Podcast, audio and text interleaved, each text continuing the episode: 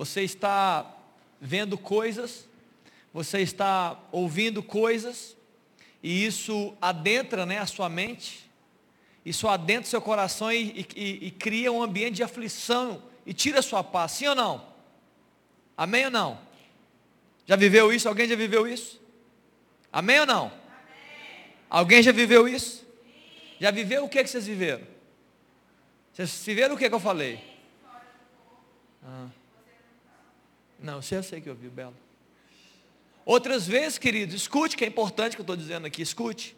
Outras vezes, essa guerra não é fora da gente. Essa guerra acontece aqui, olha. Outras vezes essa guerra acontece no coração, ela gera em nós uma grande luta e, e tira a gente do centro e nos desorganiza e tira a gente de um, de um, de um caminhar livre. Eu fico com dúvida, eu tenho medos e eu fico aflito, eu perdi a minha paz. Você perdeu a sua paz? Pergunta para a pessoa que está do seu lado o seguinte, fala com ele assim, olha, com seu amigo, sua amiga, você está em paz? E escuta a resposta dele. Tem que responder. Pergunta assim, você está em paz?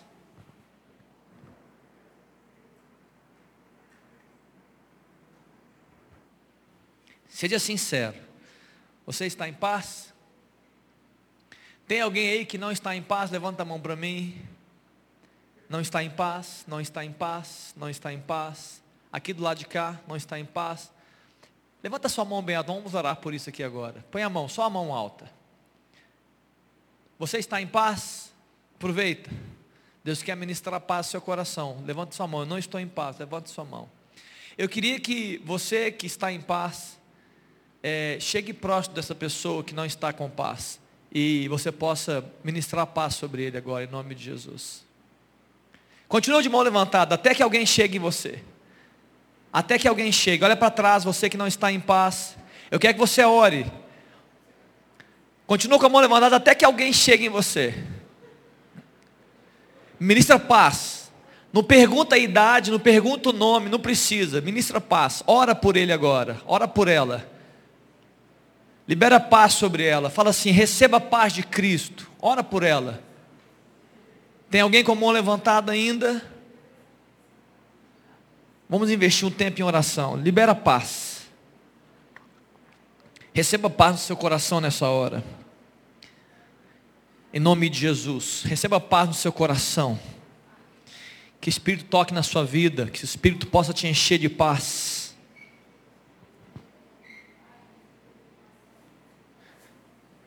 Cessa a guerra em nome de Jesus na sua mente. Cessa a guerra no seu coração. Que venha bonança no seu coração, na sua mente. Você receba agora alívio no seu interior alívio no seu interior.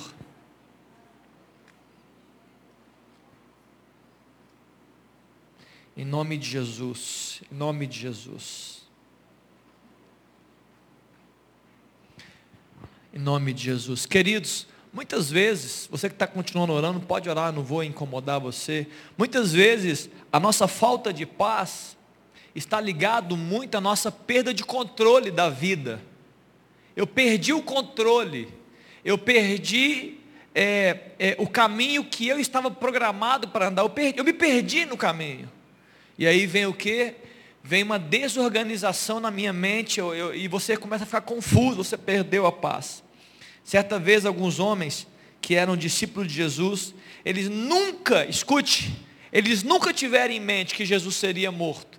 Jesus falou com eles: Eu vou morrer, eu vou para Jerusalém, eu vou, eu, vou, eu, vou, eu vou machucar, eles vão, eles vão fazer mal a mim, eles vão me colocar numa cruz, eu vou ser morto, eu vou ser assassinado e eu vou ressurgir. Os discípulos ouviram aquilo, mas eles nunca acreditaram. E quando aconteceu, eles foram pegos de surpresa. E a palavra de Deus fala que eles se aprisionaram nas suas casas, eles estavam com muito medo de serem assassinados, eles estavam aflitos, eles estavam afligidos. Jesus adentra a casa que eles estão, nem bate na porta. Jesus se põe no meio da casa de forma sobrenatural. E qual foi, queridos, a palavra que Jesus liberou sobre aqueles discípulos? Qual foi a palavra? Alguém sabe qual foi a palavra? Está em João no capítulo 21. Qual foi a palavra que Jesus liberou quando ele viu aqueles homens? ele chamou os homens de covardes. Covardes.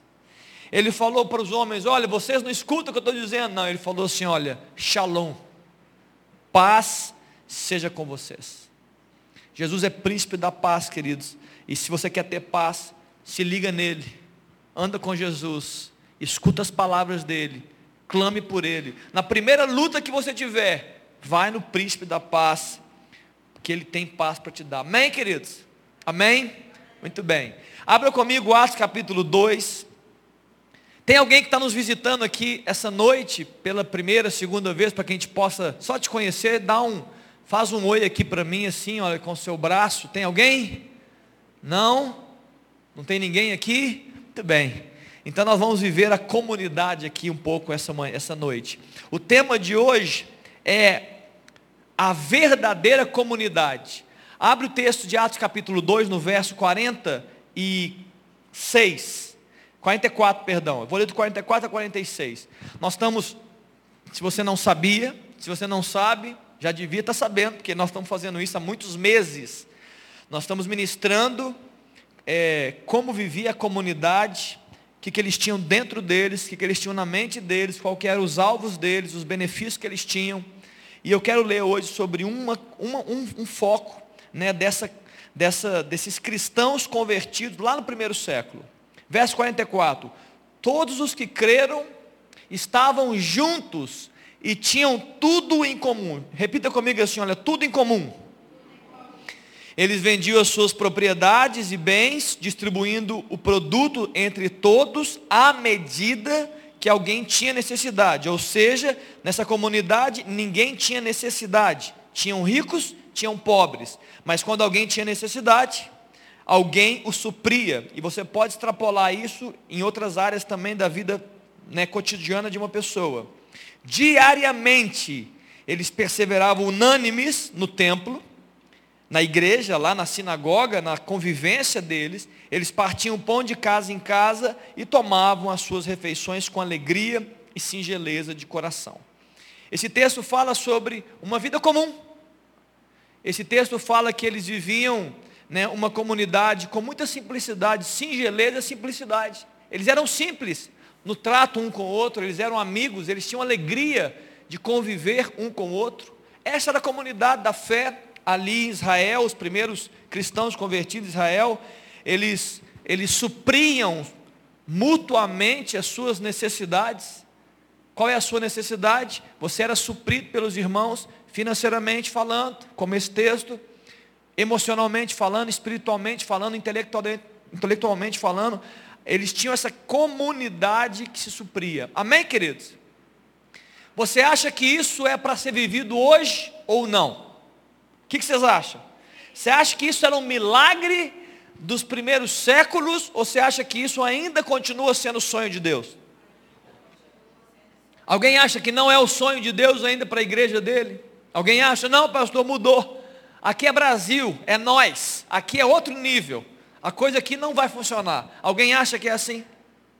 Preciso te dizer que essa é a verdade bíblica que nós precisamos aprender, vivenciar, experimentar. É claro que não é fácil, como eu vou dizer nessa, nessa noite, mas eu preciso dizer que se você quiser viver o sonho de Deus para a igreja de Cristo, você precisa aprender sobre comunidade da fé. E antes da entrada sobre isso, eu quero falar sobre comunidade geral. Eu, é provável que vocês, alguns de vocês, estejam convivendo em comunidades. Possivelmente comunidades esportivas, comunidades profissionais da engenharia, da psicologia, da medicina, comunidades do esporte, comunidades digitais, comunidades é, é, de, de, onde você pode ser o que você quiser, comunidades né, virtuais, onde muitas vezes você nem é conhecido, mas você está na comunidade. Você põe um avatar e eles te conhecem pelo seu avatar. Outras vezes eles te conhecem pelo que você diz que você é. E eu não quero falar desse tipo de comunidade, onde você pode ser quem você é e, você pode, perdão, você pode criar um personagem. E você pode ser um falso, inclusive. Você pode brincar com as pessoas da comunidade, mas você não é verdadeiro na comunidade. É interessante é, notar que na no, no, no tempo de vocês, é bem diferente do meu tempo, muito diferente. Apesar de a gente ter pouca idade de diferença. Quer dizer, nem tão pouca, né? Para mim é pouca, porque eu me lembro ontem que eu estava aí onde vocês estão. Foi ontem, gente. E quando vocês tiverem a minha idade, vocês vão dizer, eu entendi agora o que o pastor estava falando. Amanhã, para quem não sabe, eu faço 45 anos. Não esquece de dar os parabéns para mim, não? Tá bom? Não, não, é só amanhã. É só amanhã, pode ficar aí tranquilo, tá bom? Vou aproveitar, né, que vai ter salgadinho, eu já estou chamando a igreja toda para o meu aniversário. Mas não é meu não, estou brincando, gente, é da igreja, foi só uma questão de agenda mesmo. Mas o ponto é o seguinte, a comunidade hoje, vocês estão, escute que eu quero falar um pouquinho para vocês. Se, se fossem adultos aqui, possivelmente eu não falaria isso. Vocês hoje são incentivados a viver fake news é, de quem você é. Vocês são incentivados a isso. Você quer que eu te fale sobre isso? Muito bem. Vocês estão, vocês passam muito tempo no mundo digital e vocês ficam vendo é, falsidade o tempo todo. Vocês escutam mentiras muito tempo. Vocês veem fotos mentirosas porque tem filtros, ou tem é, é, jogo de cena, jogo de luz. Então, vocês se sentem é, convidados a fazer o mesmo. Se todo mundo pode mentir, por que, que eu não posso mentir? Então você também põe o seu filtro, você também precisa ficar mais bonito, mais bonita, mais legal. Você cria cenas, você põe a música de fundo, você faz o que você precisa fazer para impactar uma pessoa. Mas no final das contas, aquele é fake, é falso. E todos nós estamos envolvidos nisso. Alguns mais, outros menos. A minha geração um pouco menos, mas também está envolvida nisso. Então você, eu, nós estamos inseridos nesse ambiente de incentivo à hipocrisia, à falsidade. Estamos, nós somos inseridos nesse ambiente. Onde é, as coisas falsas elas estão recebendo mais valor do que as coisas verdadeiras. O que não deveria receber valor está recebendo valor. É interessante que eu estava vendo um dia com a Sara um, um, um, vídeo, vocês devem ter visto, porque eu vi duas vezes no meu Instagram, então vocês devem ter visto também, que vocês é, é, com certeza passaram. Era uma entrevista com um jovem americano que estava famoso, ele tinha muitos seguidores. E o cara pergunta para ele assim: olha, me fale sobre a sua família. E ele falou assim: Eu não estou nem aí para minha família. Aí, se, se, eu parasse a entrevista, eu falo assim: Ah, poxa vida, né, gente? O pessoal fez mal para ele.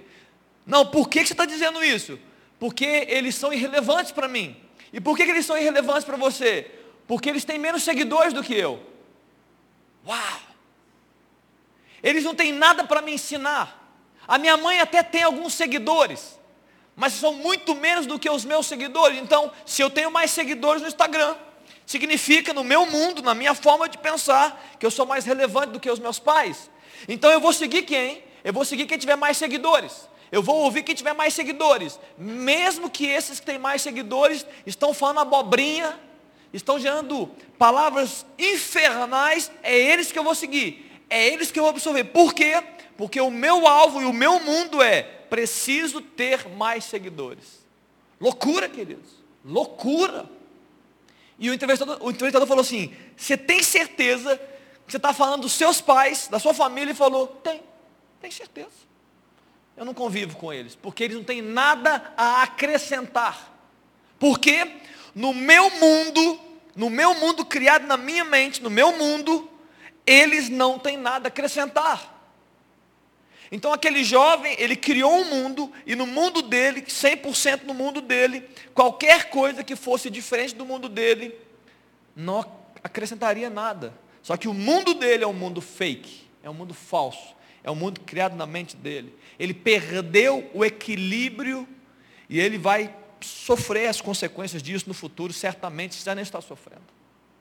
Quando a gente fala sobre esse mundo fake, você e eu estamos inseridos, né, a gente vê como que é, esse mundo de, de, de hipocrisia, esse mundo falso, esse mundo de aparências, onde as aparências que valem mais, eu preciso postar que eu estou viajando de executiva, mas eu posso estar à base de antidepressivo, mas eu vou dizer, estou feliz.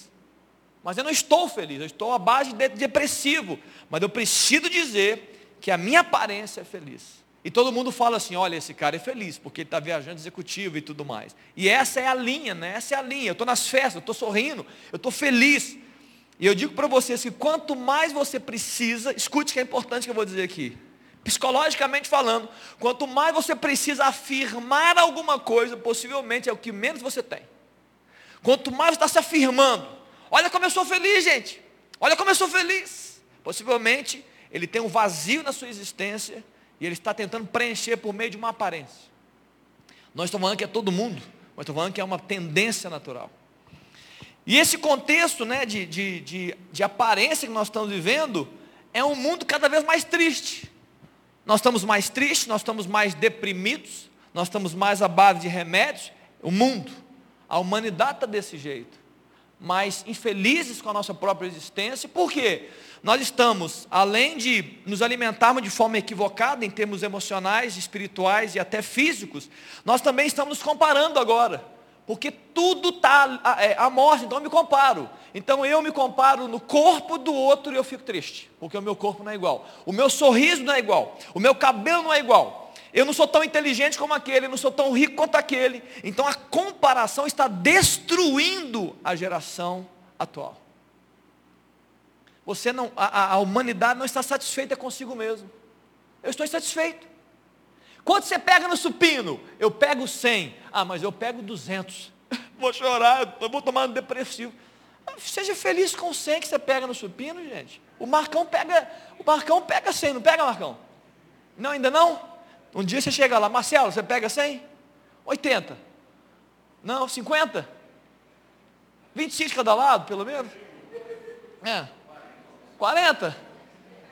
Tem alguém aqui que pega, Michel, pega 50 no supino, pelo menos, 25 cada lado? Ué, eu estou pegando mais que todo mundo aqui, gente? Eu pego 50 no supino, fácil, 25 cada lado. É sério que vocês não estão pegando 50?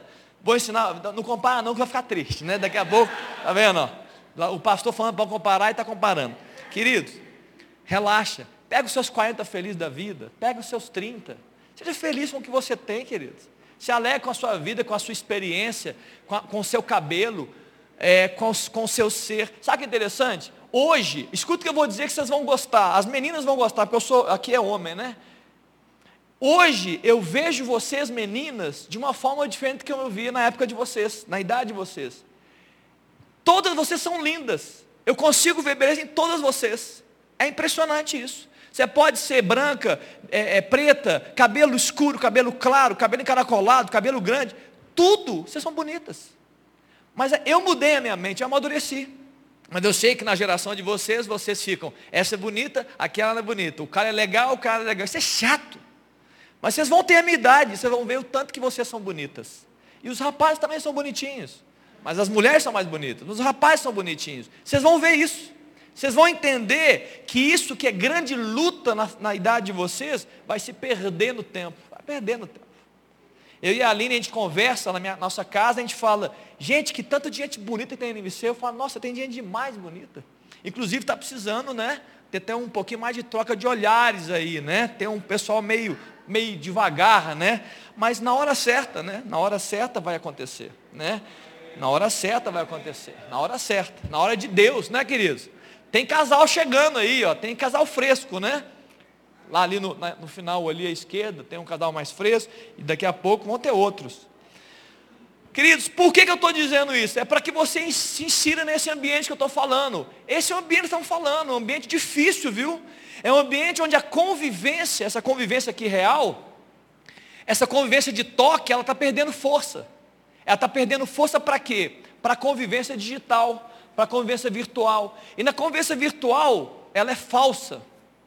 E você se esconde, se esconde por trás de uma tela, se esconde por trás de um avatar, de um filtro. E isso não abençoa. A comunidade real, a bíblica, ela, ela demanda mais intensidade das relações. Reais. É gente, é gente conversando com gente, tá? Não vem colocar avatar na minha frente, não, é gente é gente que sofre, é gente que tem dor de dente, é gente que pega 5, 40 quilos no supino só, é gente, é gente. É gente que sofre, que perde pai, que perde mãe, é gente que vai mal na prova, é gente que vai bem na prova, gente. Nós somos isso. Leia a Bíblia. Sofrimento faz parte da vida, queridos. Sofrimento faz parte. Tem gente que ganha jogo, tem gente que perde jogo. Tem gente que, que machuca o dedão, bate na porta, é, é, é, cai, rala o joelho. Tem gente que se levanta e está crescendo. É gente, nós somos isso. Só que nós estamos inseridos num ambiente de tanta falsidade que parece que isso não existe mais. Então nós estamos fugindo do que é normal. Muitas vezes fica triste, tudo bem, fica triste. A Bíblia fala, tem tristeza que gera em nós o que? Arrependimento. Ficou triste, busca o Senhor, cante louvor. Está triste, cante louvores. Está doente, faça oração. Está tudo na Bíblia, queridos. Está tudo na Bíblia.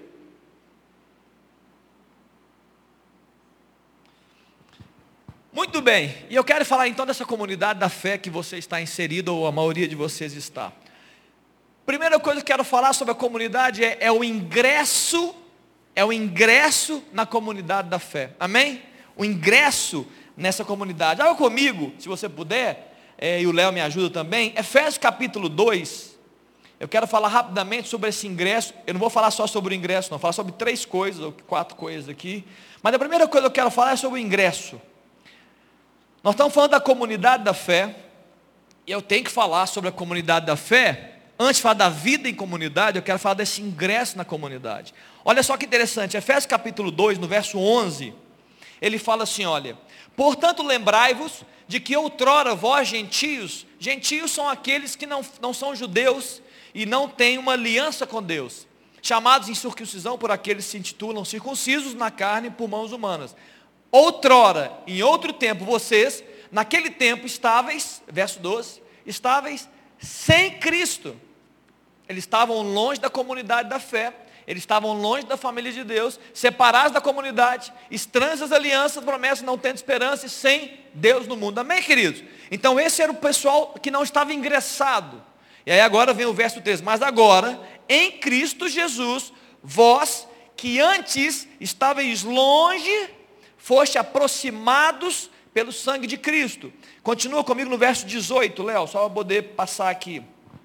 Porque por ele, ambos, Jesus Cristo, ambos temos acesso ao Pai em um Espírito, e no verso 19, assim já não sois estrangeiros e peregrinos à aliança de Deus, porque nós somos peregrinos na terra, nós somos estrangeiros nessa terra e no mundo, mas as alianças de Deus e a família de Deus, nós não somos mais estrangeiros e peregrinos, mas concidadãos dos santos e sois da família de Deus. Amém, queridos?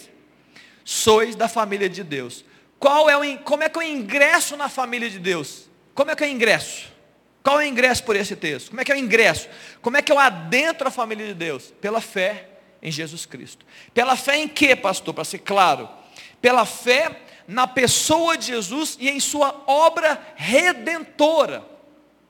Que significa que ele veio em carne, ele foi naquele monte chamado Gólgota, ele se permitiu ser é, preso, colocado no madeiro, e ali Jesus Cristo, ele morreu porque ele assumiu o meu pecado, ele assumiu o seu pecado e por essa razão ele recebeu poder para redimir, resgatar, perdoar, salvar a humanidade. Amém, queridos? Se você crê em Jesus Cristo e nessa obra redentora, você ingressou na família de Deus. Amém? Bacana? Aí agora só abrir um parênteses aqui que é muito importante. Pastor, olha o zelo aqui, que você está me ouvindo, olha o zelo. Não é apenas acreditar nessa obra redentora que eu chamo histórica.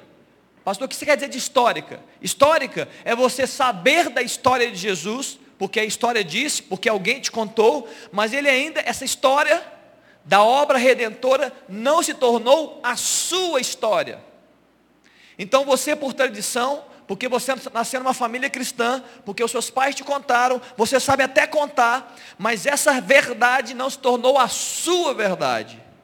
Então o ingresso é a fé nessa obra redentora onde eu, escute, onde eu sou o alvo desta obra redentora de Jesus. Ele morreu porque eu precisava. Quando isso se torna verdade na sua vida, este é o ingresso.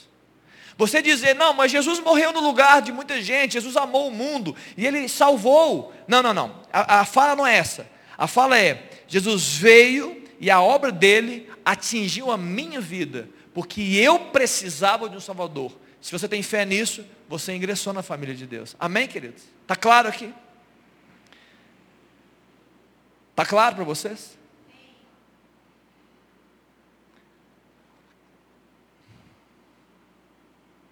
Então todos aqui, todos aqui estão ingressados na família de Deus? Você crê que Jesus ele é o seu redentor pessoal? Você entende que você precisa e você precisa de um salvador pessoal? Você entende isso? Amém? Tem alguém aqui que veio aqui essa noite e ainda não não, não, não, não entendeu totalmente isso? Que eu mesmo, eu preciso reconhecer a Jesus como aquele que é poderoso para resgatar a minha vida me livrar dos meus pecados e me garantir uma vida eterna. Tem alguém aqui nessa noite que não entende isso? Não entende isso, querido? Tem mais alguém que não entende isso aqui? Você já, em algum momento, você já fez essa oração de entrega a Jesus? Você já reconheceu isso algumas vezes? O que, que você não entende, querido? Pode falar. Vem aqui, vem aqui, vem aqui na frente. Senta aqui, só aqui, não vai passar vergonha, não. Só quero te ouvir. É bom que a gente, talvez a sua dúvida vai esclarecer para outras pessoas. Quem é que não entende isso? Eu quero, eu vou investir tempo nisso aqui. Se eu quiser, eu paro aqui e a gente não prega mais. Pode sentar. O que você não entende?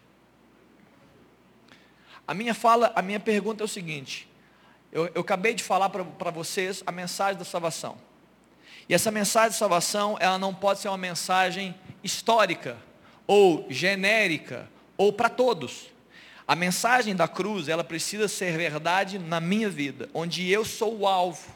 Eu sou o alvo da morte de Jesus, alvo da morte de Jesus e da salvação que ele promete. Ou seja, para eu receber de verdade isso, eu preciso compreender que Jesus Cristo veio e morreu para salvar a minha vida. Ele veio para resgatar-me da ira de Deus, eu mesmo. Porque se ele não tivesse vindo, eu estaria sujeito à ira de Deus. Se ele não tivesse vindo, eu estaria sujeito à morte eterna. Então ele veio para fazer isso por mim. Qual é a sua dúvida? O que, que você não entende nisso? Pode, pode falar. Minha dúvida é relacionada principalmente ao literal. Por exemplo, eu venho vindo diversos finais de semana para realmente entender. Por exemplo, eu nunca senti, nunca vi, nunca ouvi. E quando eu olho para, por exemplo, eu sou amigo do Gabriel Diniz e do Ítalo Augusto, acho que vocês conhecem as pessoas. E quando eu olho eles, eu vejo, tipo, no olhar, consegue presenciar que tem algo diferente. E eu não tenho isso. Eu não, não, não me vejo.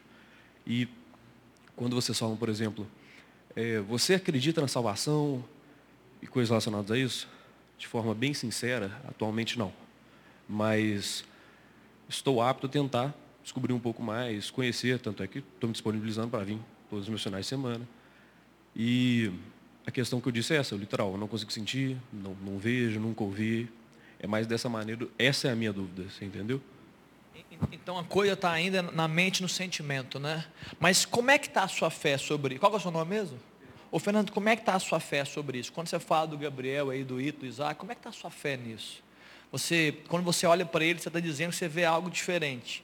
E possivelmente você fala, poxa, eu queria também vivenciar algo diferente. Não é? Você entende que isso vem de Deus? Isso você entende que vem de Deus ou não? Ainda não, está claro ainda não. Essa é a questão?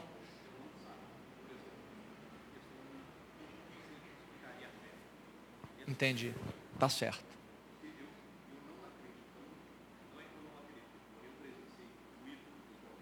O Ítalo, o Ítalo não é uma boa companhia, não. Né? Ele acabou de chegar, porque eu vi chegando, acabou de chegar, tá ali. Pode falar. Mas o exemplo que eu dei, por exemplo, eu presenciei o Ítalo antes e o Ítalo depois. É, mudou muito? Essa é a ideia. Você me pergunta, como é que está a sua fé? Depende do conceito de fé. Fé baseada em Deus, atualmente eu não, não tenho. Só que eu tento descobrir, quero ver, quero conhecer, estou me disponibilizando. Eu acho que eu, pelo menos, seria o primeiro passo, né? Vamos falar assim. Vem cá, cadê a turma? Cadê os amigos? Vem cá os amigos. Vem cá os amigos aqui, ué. Cadê os amigos do Fernando? O Isaac também é seu amigo? Tem certeza? Ô, gente, você anda com a galera, é complicado, viu? É brincadeira. Tá bom, Isaac? Tá bom, querido? Fernando, o Gabriel, dá a mão aqui. Você chegou na hora certa, hein, irmão? Fernandão, é, eu não vou poder, eu, eu vou, eu vou, não investir tempo nisso, em nome de Jesus. Eu quero dizer para você que a fé é uma convicção que nasce no coração. E é uma semente que Deus brota aqui dentro. E ela gera em você uma certeza que você não consegue por aqui. Talvez muitas pessoas estão me ouvindo hoje, porque isso é muito normal. Eu estou buscando uma fé que responda aqui. A minha racionalidade. Então você também está buscando uma fé que te responda a essas questões aqui. Então você fica assim, olha meu Deus, eu preciso respostas aqui. Mas a fé não vai trazer respostas aqui. Porque a fé, ela é uma convicção de coisas que não se veem. E ela é uma certeza de coisas que se esperam. Então, todas as vezes que eu busco fé, esse elemento sobrenatural, com a minha mente racional, eu vou ter dificuldade de encontrar. Está claro? Está entendendo, Fernando? Estou dizendo? É, é uma convicção, mas eu quero dizer que a, não, a fé, você não vai encontrá-la na sua mente racional. Porque a não, ela, ela, ela, é, ela, ela é muito maior do que a nossa capacidade de compreender coisas. Fé é uma certeza, é uma convicção. E a fé em Jesus Cristo, Fernando, é uma fé, para todos vocês que estão ouvindo, a fé em Jesus é uma convicção de que nós precisamos de alguém que nos salve e gere vida no nosso interior. Então, ou seja, eu preciso me arrepender de quem eu sou, pra, por causa da fé, e receber a vida que Jesus tem. Porque na cruz, naquele ambiente, a minha fé me diz, e a fé deve dizer para vocês, que aquilo que eu não tinha, perdão, aquilo que era meu, que era o meu pecado, ele foi, ele foi colocado na cruz, juntamente com Cristo. E aquilo que eu não tinha, que era vida no meu interior, Jesus liberou sobre nós, espiritualmente falando. E esse, isso aconteceu há dois mil anos atrás. Mas essa verdade, ela perpetua até o último homem dessa terra no último dia. Está claro? Tá claro? Pode fazer. Pode fazer, pode fazer. Por exemplo, baseado no seu conceito de fé, você disse que fé é algo que nosso, vamos falar assim, o nosso psicológico, o nosso racional não consegue compreender. Mas como que eu chego ao ponto de falar, agora eu tenho fé, ou eu tenho fé? É isso não, é isso não vamos fazer agora. Primeiro que, como desenvolver a fé tem outras respostas, mas o que não vamos fazer é orar. Porque a fé é um, é um elemento sobrenatural de Deus na vida da gente. Então é um, é um depósito de Deus. É um depósito de Deus no coração do homem. Você pode aumentar a sua fé? Sim, biblicamente. Quando é que eu preguei sobre isso, gente? Eu estou tentando lembrar. Alguém me lembra quando é que eu preguei? Eu preguei sobre isso tem esses dias. Meu Deus, foi esses dias. É, Hebreus, foi? Tem as três semanas, né? Há umas três, quatro semanas atrás, focado, vou te mandar um link, mando para o Gabriel e para o Ítalo. Mas o que nós vamos fazer agora, queridos? O Fernando ele veio aqui, mas eu quero te perguntar sobre isso. Não, não morar sobre isso agora, Fernando, em nome de Jesus. Tem alguém aqui que, juntamente com o Fernando, fala assim: olha, pastor, eu preciso ser sincero. Algumas vezes eu tenho a minha fé ainda meio que. É uma fé incrédula. Você está entendendo dizendo? Eu tenho uma fé meio incrédula. Tem alguém aqui que fala assim: olha, algumas vezes eu entro nesse parafuso, eu ponho a minha mente racional, e quando eu coloco demais, eu vejo que ela interfere na minha fé. Tem alguém aqui? Levanta a mão rapidamente, que eu quero orar sobre isso aqui. Ó. Tem alguém? Não? Não tem ninguém? Está todo mundo, tá todo mundo assim bacana na sua própria fé? Está todo mundo firme na sua fé? Amém. Vamos orar. Feche seus olhos, Fernando. Vamos orar por isso aqui. Levanta a sua mão aqui, olha. Vamos abençoar o Fernando. Queridos, querido irmão, é, a, nossa, a minha oração é que Deus deposite no seu, na sua vida, na sua mente, no seu interior, um elemento que é muito além do que você pode controlar, que é a fé em Jesus Cristo. Que seja maior do que a sua capacidade de raciocinar, que seja maior do que a sua capacidade de argumentar, seja uma crença, uma crença da sua necessidade de Deus e da capacidade de Deus de produzir vida no seu interior. Que venha essa semente, é uma semente, e que essa semente venha florescer. Amém? Pai, em nome de Jesus. Está aqui, Pai, o Fernando, tem certeza, Deus, tenho certeza que o Senhor já está ministrando no coração dele. Eu não tenho dúvida, Deus, que o teu Espírito já fez, já está fazendo, já está gerando nele, ó Deus, convicções, já está gerando nele observação, ó Deus, e já está capacitando a ele, Deus, a ver coisas, ó Deus, a respeito do Senhor, ó Deus, nas suas amizades, no seu convívio, ó Deus, e no mundo que ele está. Mas a nossa oração, Deus, como ele confessou aqui nessa noite, e nós o amamos por isso. E nós o recebemos por isso. E nós não nos achamos melhor do que o Fernando porque ele disse o que disse.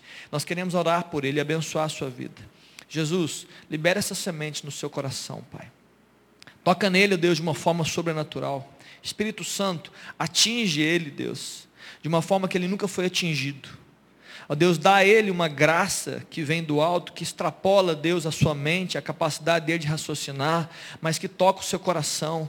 Esse, que esse fogo, ó Deus, do teu espírito, ó Deus, invada, Deus, a sua alma, o seu interior, gerando nele, ó Deus, um desejo forte, uma crença, Deus, inabalável do que ele precisa de Jesus Cristo. E ele nessa necessidade, ele entrega verdadeiramente a sua vida a Jesus Cristo. Faz isso, Pai. É a minha oração em nome de Jesus. Amém, queridos. Amém. Fernando, depois a gente conversa com mais calma. Vou te chamar para você ir lá em casa. Vocês trabalham lado da minha casa lá, né? Um dia eu vou invadir a reunião de vocês, nós vamos conversar um pouquinho. Viu, Gabriel? O dia que não tiver uma entrega para fazer, eu invado a reunião e a gente conversa, tá bom? Se vocês quiserem voltar, pode voltar. Se vocês quiserem ficar aqui, pode ficar também. Fica aqui, né? Tá bom. Queridos, vamos dar continuidade aqui então. Se eles voltassem, eu ia falar para bater palma para eles, mas eles estão espertos. Eles ficaram aqui. Resolveu a internet lá, Gabriel?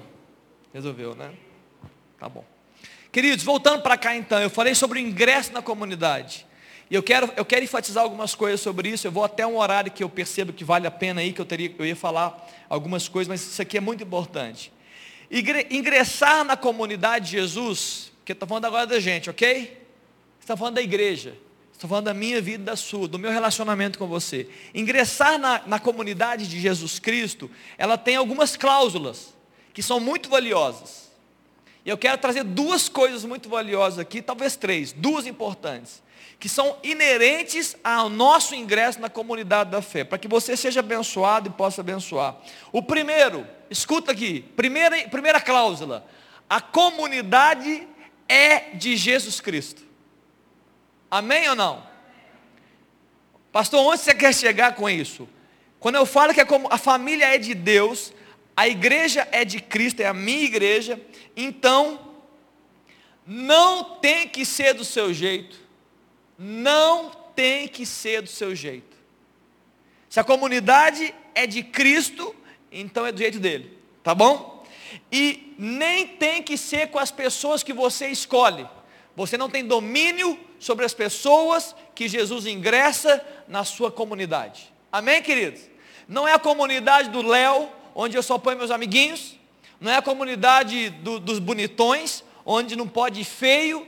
A comunidade de Cristo, Ele insere quem Ele quer. Amém, queridos? E Ele determina e faz o que Ele faz. Tá bom aí? Primeira, primeira cláusula importante. As regras da vida em comunidade estão na Bíblia e não na sua cabeça. Gostou? Eu sei que vocês gostam dessas coisas. As, as regras de convivência da comunidade de Jesus Cristo estão na Bíblia e não na sua cabeça, e não nas suas tradições. Tá bom? Pastor, eu quero ser da comunidade da fé. Então escute o que está na Bíblia para você poder viver o que está na Bíblia e não o que está na sua cabeça. E as pessoas inseridas não tem nada a ver com o que você fez por elas, tem a ver com o que Jesus fez por elas. Então não, não se meta em bobagens, não vai julgando quem é e quem não é. Esse não tem a ver comigo, não tem a ver com você. Ok, queridos? É Ele que julga quem é e quem não é. Isso não cabe a mim e não cabe a você. Amém? Muito bem. Segunda prerrogativa importante. Primeira, a comunidade é de Cristo, não é sua.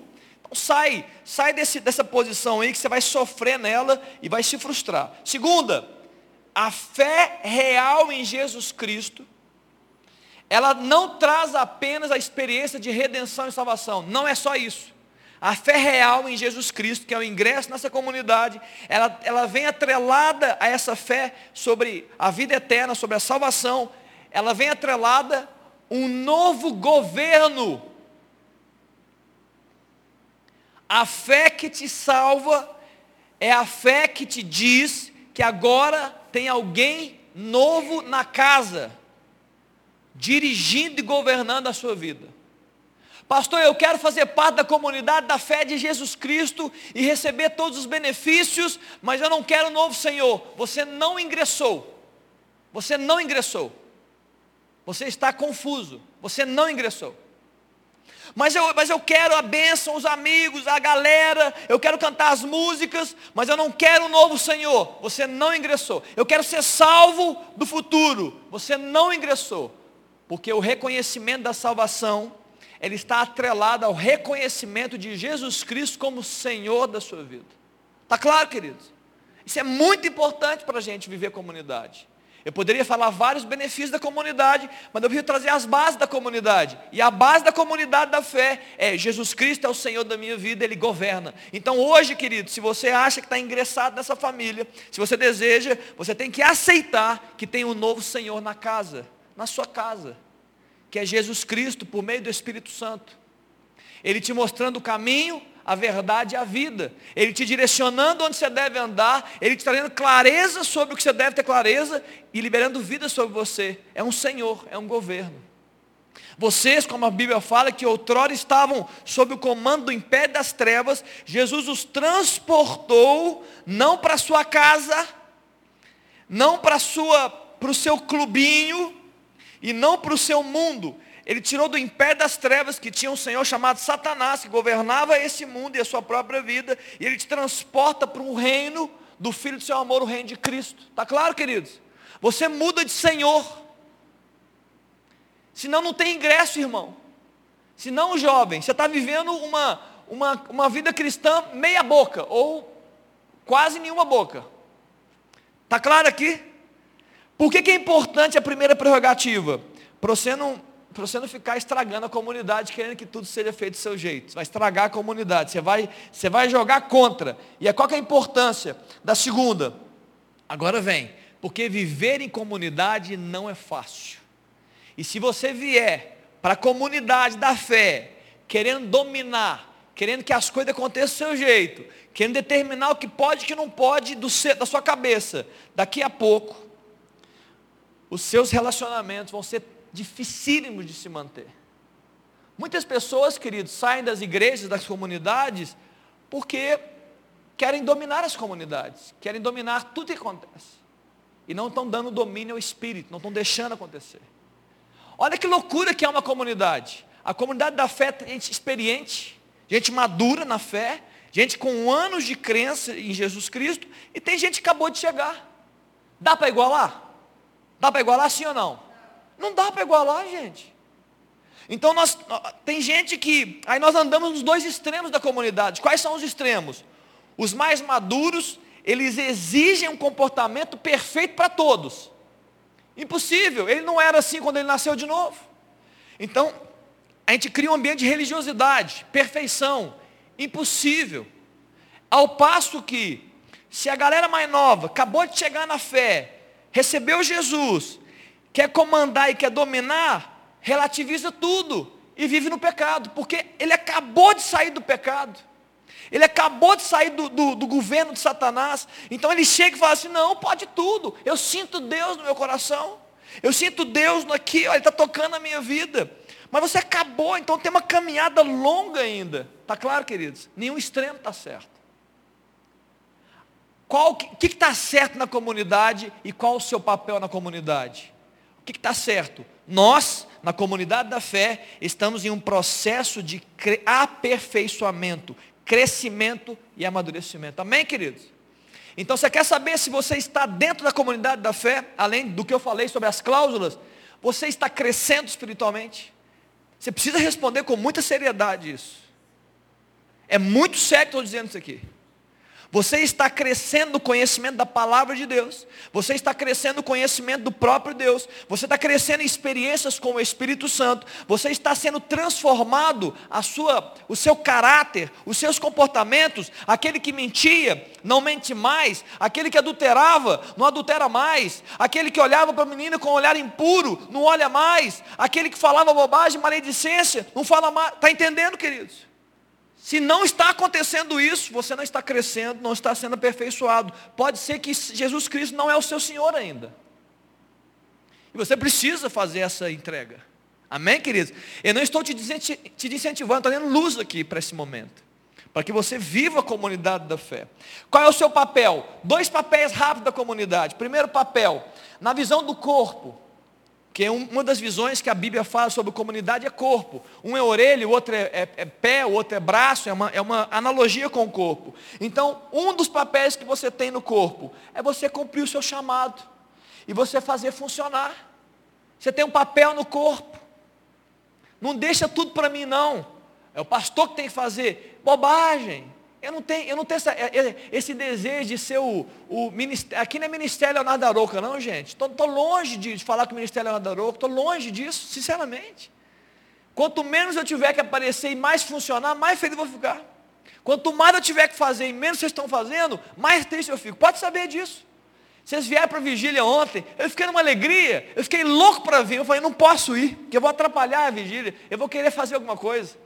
Então eu falei, deixa eles orar. Não, Aline, eu vou, que tomar, entendeu? É isso. Vai, vai orar, querido. Não dependa de mim, não. Busca o Senhor, orem pelos outros. É, é, é te, se ajudem. Quando, quando a coisa estourar e precisar de alguém, aí vocês me chamam. Quando for só no limite do problema. Mas enquanto estiver legal, vai abençoando uns aos outros, vai crescendo, vai, vai estimulando um ao outro. Está claro, querido? Cumpra o seu papel, irmão, se você está na comunidade. Segunda coisa, no prático, é ajudar o outro. Olha para o outro aí, olha para a pessoa que está do seu lado. Olha, pode olhar, como que só olhar. Não precisa falar nada com ela, não. Não precisa mandar beijinho também, não. Viu, Gi? Precisa mandar beijinho. Estou brincando, querido. Aqui só olha para a pessoa. Você quer, você quer um papel na comunidade? Olha para essa pessoa, já olhou. É você ajudar essa pessoa que está do seu lado aí a crescer. Eu perguntei aqui, olha, tem alguém crescendo? Você está na comunidade? Então ajuda essa pessoa a crescer. Ajuda essa pessoa a ter experiências com Deus. Ajuda essa pessoa a ter mais fé. Ajuda essa pessoa a, a ser mais, ter mais fome da palavra. Ajuda ela. Edifica ela, ora por ela. É um papel seu. É seu também, pastor? Claro que eu sei que é meu. Eu oro por vocês aí. Semana, toda semana estou orando por vocês. Em algum momento, reunião pastoral, eu oro aqui sozinho. Eu oro no meu gabinete. Eu oro por vocês. Vocês estão sendo atingidos pela minha oração, irmão. Você pode saber disso. Todos vocês são atingidos pela minha oração. Mas eu não quero que fique só comigo, não. Vai orar. Abençoa. Está claro, queridos? Dois papéis. E eu quero finalizar isso aqui, que eu não quero, é, já nós demos uma ênfase muito importante sobre o ingresso. Eu quero finalizar sobre a vida em comunidade, ok? Eu falei sobre ingresso, eu falei rapidamente sobre o seu papel, eu quero falar sobre comportamentos da comunidade. Queridos, agora que vai, eu vou terminar, preciso de mais uns, mais uns 10 minutinhos, 5, 5 7 minutinhos. A vida em comunidade é muito, muito difícil. Sabe por que é difícil? Porque tem eu e tem você. Sabe o problema da comunidade? Eu e você. Se não tivesse a gente, se fosse de anjos, a comunidade era maravilhosa. Mas tem eu e tem você. O maior desafio da comunidade da fé somos nós. Por quê? Por tudo aquilo que eu já falei e um pouquinho mais do que eu vou falar.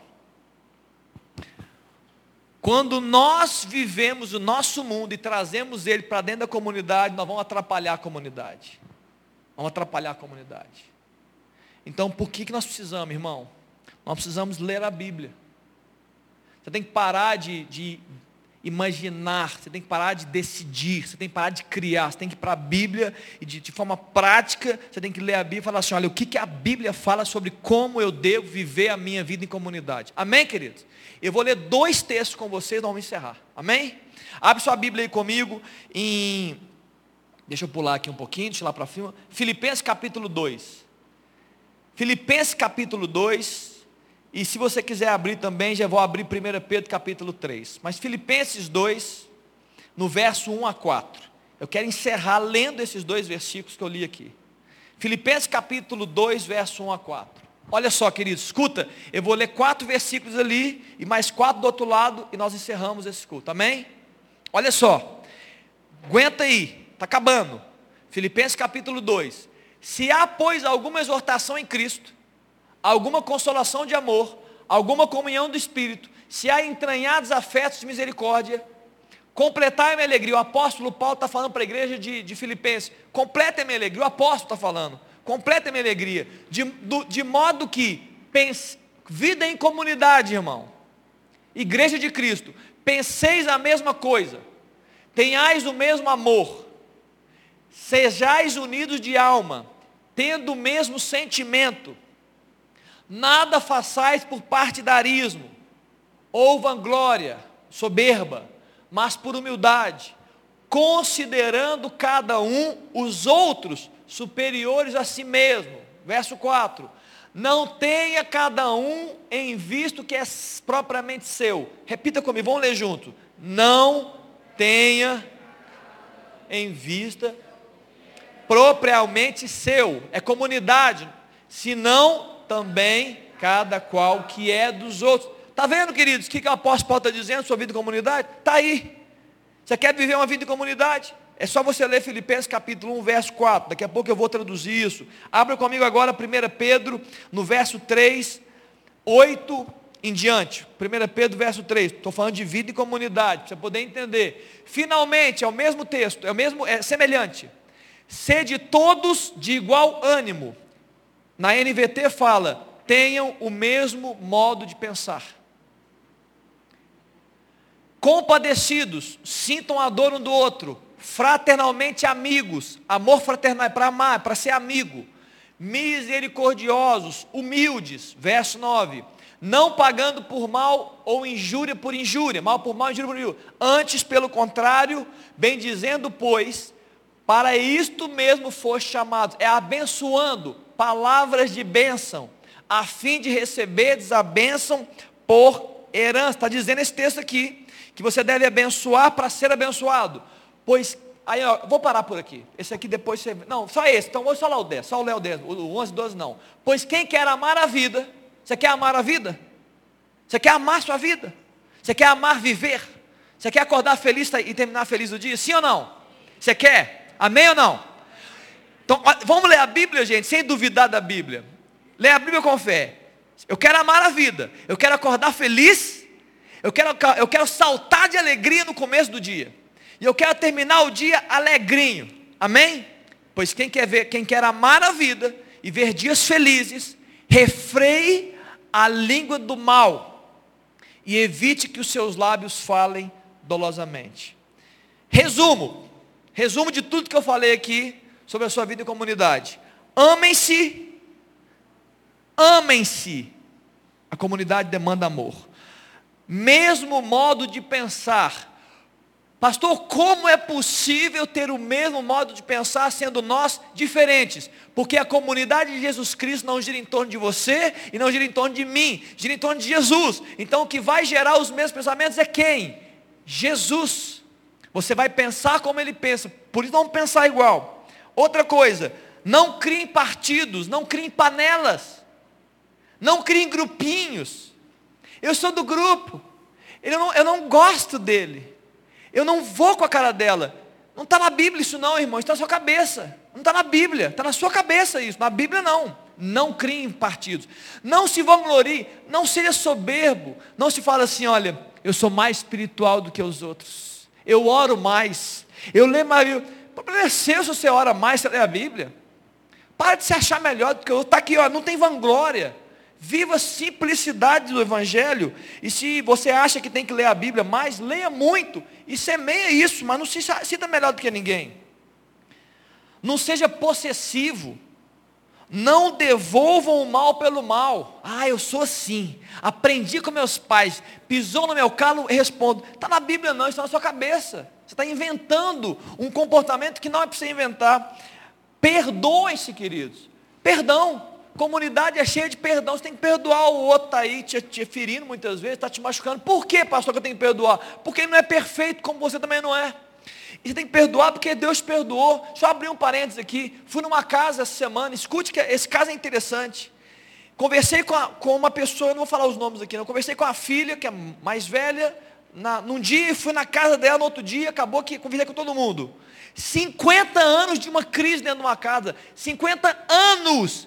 Eu não disse 50 dias, eu não disse 50 meses, falei 50 anos. Que uma questão não resolvida está agarrada até o dia de hoje. E o que eu falei para eles é o seguinte: nenhum argumento que vocês tenham vai resolver o problema de vocês. Vocês precisam perdoar-se sem argumentar. Porque todo mundo está certo, ao passo está todo mundo errado. Se não houver o sobrenatural de Deus, se não houver perdão real, não vai resolver. Eu não vou ficar ouvindo argumentos humanos de um lado do outro. Ou vocês se perdoam, ou vocês vão durar mais 50 anos de amargura e tristeza. Perdões, queridos. E eu disse para elas: por que, que eu tenho que perdoar? Porque você foi perdoado por Jesus Cristo. E o seu, e o seu, e o seu pecado era imperdoável. E possivelmente o seu irmão fez, não chega nem nas contas do que você fez contra Deus. Além disso, bendigam uns aos outros, abençoem. Olha para a pessoa, não precisa olhar não, estou só comentando.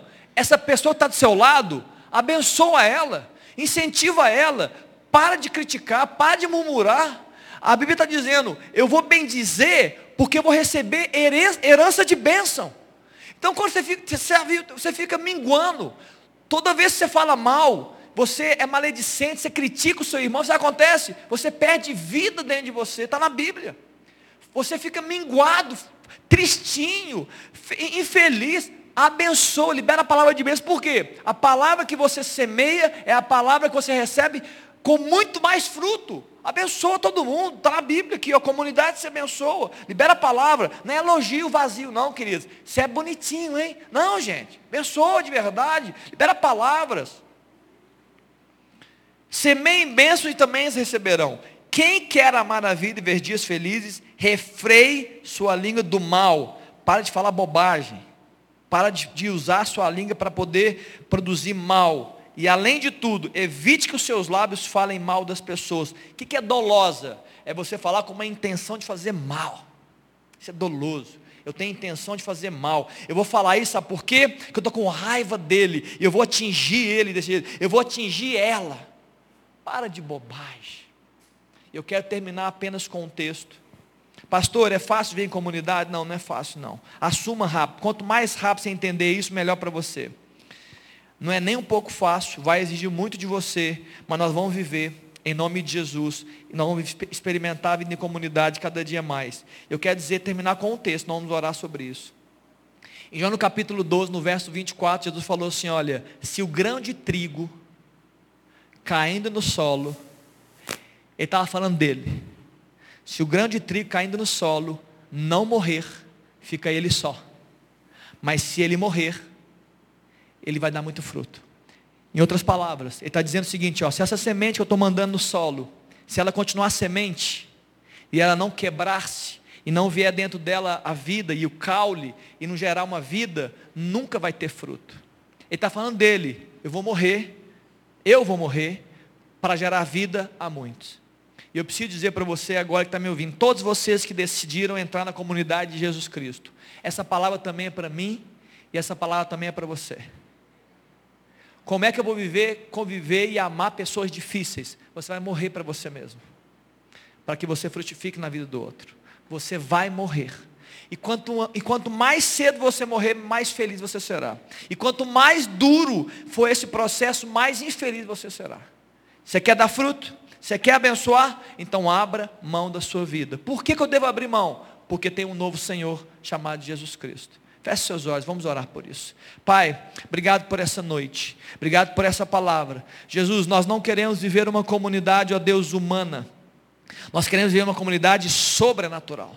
Nós não queremos andar, ó Deus, sobre os nossos próprios planos e projetos. Nós queremos andar, ó Deus, sobre os planos e projetos que o Senhor tem para nós. Ó Deus, e quando o Senhor fala da sua igreja, da sua comunidade, ó Deus, da sua família, nós queremos adentrar e vivenciar e experimentar tudo o que a tua palavra diz sobre a tua igreja. Pai, que essa palavra seja que foi semeada nessa noite, ela possa frutificar no coração desses jovens que eles possam compreender, ó Deus, que sim, uma das prerrogativas dessa família é que agora tem um Senhor chamado Jesus Cristo que governa todas as coisas, mas principalmente deve governar a minha própria vida. Ó Deus, que possa gerar, como nós oramos aqui, Pai, que possa nascer uma fé genuína, uma fé real, uma fé sobrenatural, que nos coloca, Deus, quebrantado diante do Senhor, reconhecendo, Deus, que é o teu sacrifício atingiu a minha vida, e eu sou o alvo, porque eu me arrependo dos meus pecados e eu preciso de Jesus Cristo, eu preciso desse novo Senhor que me governa. Deus nos dá, ó Pai, uma graça, um amor, um perdão, ó Deus, uma, um, um ambiente de bondade e de misericórdia, que nos faça, Deus, sermos usados como instrumentos, Senhor, para aperfeiçoarmos uns aos outros, para, ó Deus, fazermos o outro crescer, mesmo que ele cresça mais do que eu, vai ser a maior bênção mesmo que ele seja mais maduro do que eu, que haja ambiente de mutualidade aqui, Deus, fluir do teu espírito livremente. Ó Deus, mais ambiente de discipulado, mais ambiente de vigília, de oração, de palavras de bênção, ó Deus, de palavras de encorajamento, de acolhimento, ó Deus, de graça, e que o teu nome, Jesus Cristo, seja exaltado nesse ambiente de juventude, seja exaltado na IMC, para honra e glória do teu nome, Pai. É que nós oramos. Amém. Amém, queridos? Você pode dar uma salva de palmas para o Senhor Jesus? Aleluia. Louvado seja Deus.